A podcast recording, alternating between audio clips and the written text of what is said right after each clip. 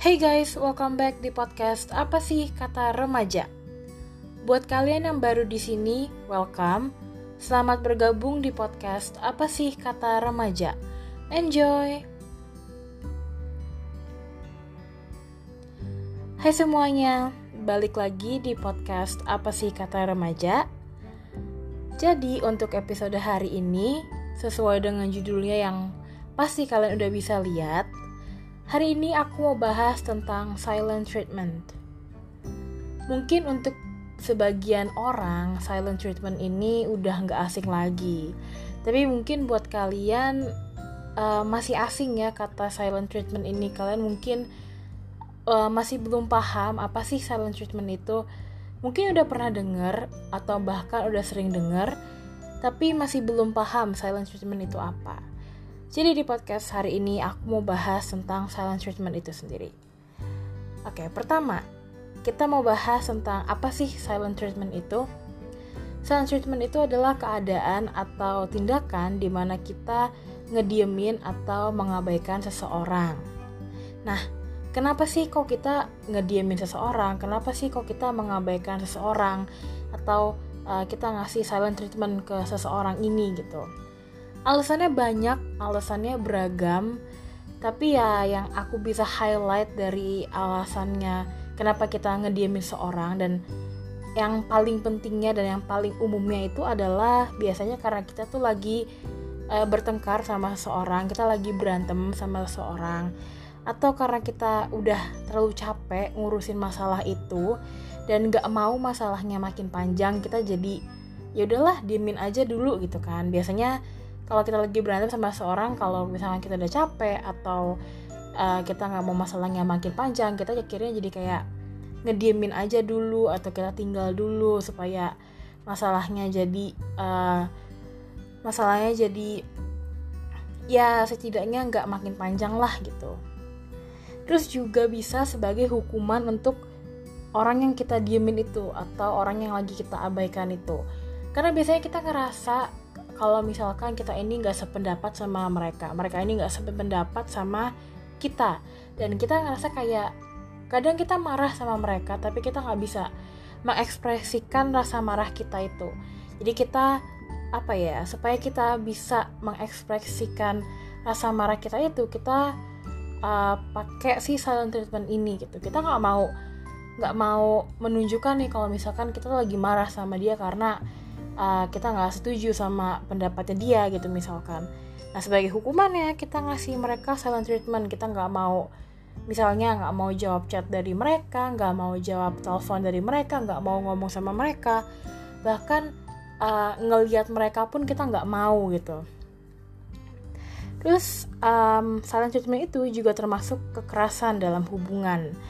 Kenapa kok bisa sih silent treatment ini termasuk kekerasan dalam hubungan gitu karena kita itu menghukum orang lain dengan cara mengabaikan orang lain. Jadi orang itu bakalan sakit hati dan ngerasa bersalah, bahkan bisa aja sampai ngerasa bersalahnya tuh berlebihan gitu. Jadi kita apa ya, memaksa orang lain untuk ngerasa bersalah gitu. Ngeras uh, apa ya, memaksa orang lain supaya kayak apa ya, kita ngehukum mereka supaya mereka tuh kayak uh, lu harus sadar kalau lu tuh salah gitu jadi secara tidak langsung itu kan sama aja kayak kekerasan gitu ya. Walaupun nggak nggak secara fisik tapi secara physically kita menyakiti seseorang itu gitu. Oke kalau misalkan sakit hatinya atau ngerasa bersalahnya kayak ya udah gitu aja. Tapi ada kan orang yang uh, ngerasa bersalah tuh yang bener-bener ngerasa bersalah banget sampai entar dia bisa uh, jadi self harming atau bisa um, ya pokoknya melakukan kekerasan pada dirinya sendiri. Dan akhirnya dia jadi depresi gitu misalkan. Nah padahal uh, dengan kita melakukan silent treatment itu kita juga bersalah gitu. Mungkin silent treatment itu dalam beberapa keadaan boleh-boleh aja gitu. Karena jujur aja aku juga kadang kalau misalkan lagi marah sama seseorang atau lagi kesel sama seseorang aku juga pakai silent treatment ini gitu.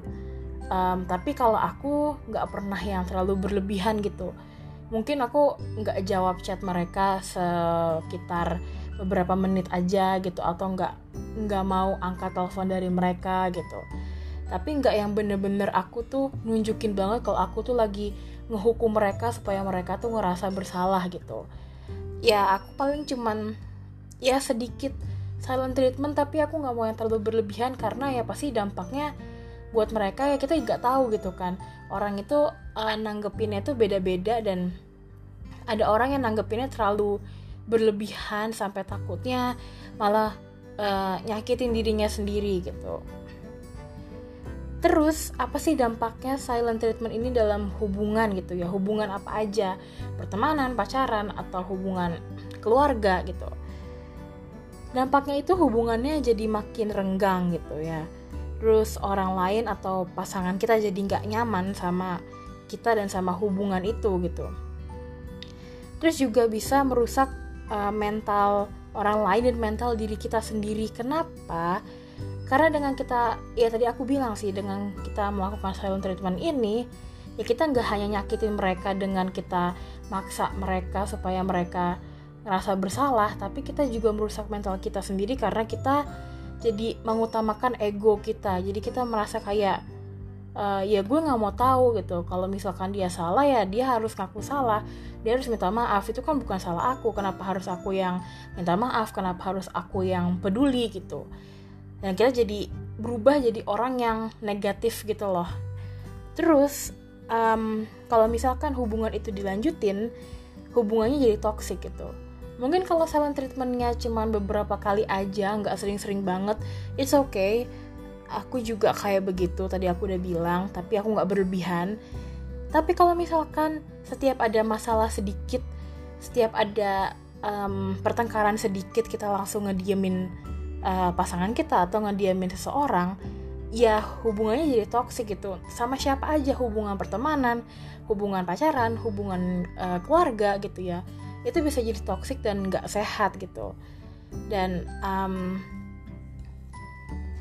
bisa aja karena terlalu sering kita silent treatment itu kita jadi toksik yang main tangan atau akhirnya malah jadi abusive relationship gitu kan. Karena ya kita nggak bisa mengekspresikan amarah kita dengan omongan kita akhirnya malah jadi main tangan atau uh, jadi masuk ke abusive relationship itu. Padahal kalau misalkan ada masalah atau ada kita nggak sependapat sama pasangan kita sama seseorang itu kita kan harusnya uh, ngomongin baik-baik kita harusnya uh, memberi pendapat lagi atau ngasih solusi. Bukannya um, kita malah jadi ngediemin dia atau ngabain dia gitu kan dan silent treatment itu sebenarnya aku nggak rekomend pakai silent treatment. Walaupun kalian juga uh, mikirnya kayak iya tapi kan aku nggak um, nggak parah-parah banget biasa-biasa aja. Tapi uh, aku nggak rekomend jadi sebisa mungkin kalian jangan pernah uh, silent treatment ke orang lain karena ya begitu mungkin awal-awalnya kayak ya biasa aja gitu kan. Nggak yang parah-parah banget nggak silent treatment yang bener-bener nggak diemin banget. Tapi secara nggak sadar bisa aja lama-lama kita malah jadi kayak ah uh, waktu itu aku diemin akhirnya dia malah jadi uh, minta maaf ah yaudah kali ini aku diemin aja dan seterusnya. Dan untuk pertengkaran seterusnya akhirnya jadi kayak begitu terus.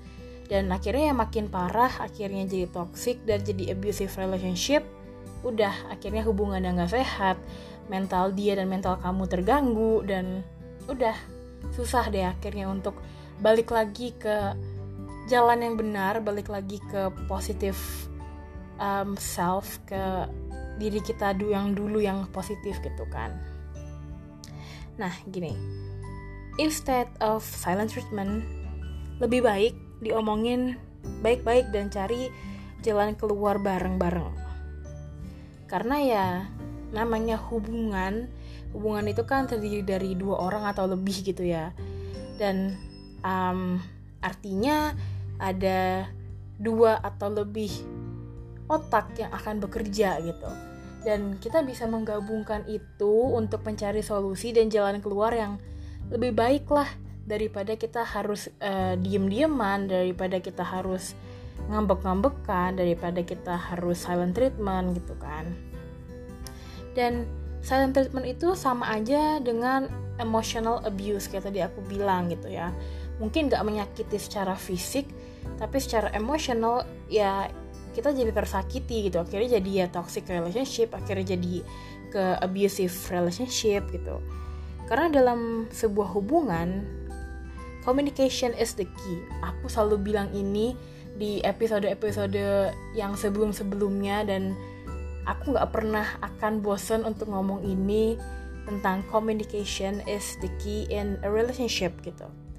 Karena tanpa komunikasi semua pasti jadi berantakan gitu. Um, oke okay, kita ketemu setiap hari. Oke okay, kita bilang kayak I love you dan lain-lain. Tapi kalau nggak ada komunikasi yang bener-bener real komunikasi ya percuma hubungan itu gitu kan.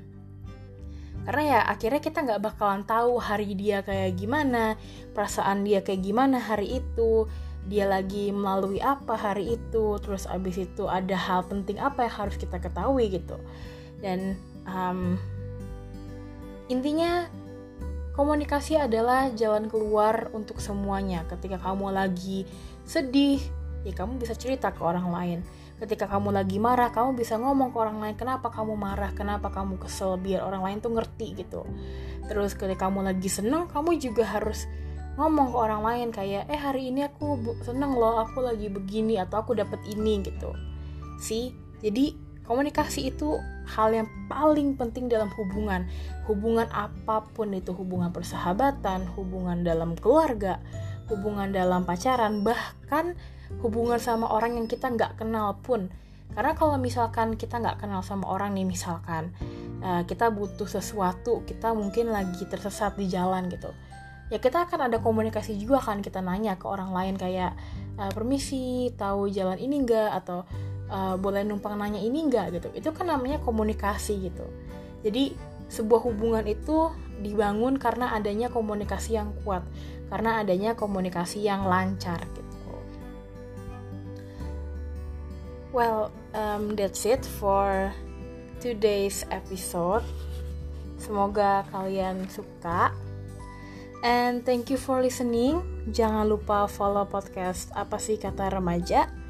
Enjoy your weekend and I'll see you next Saturday. Bye.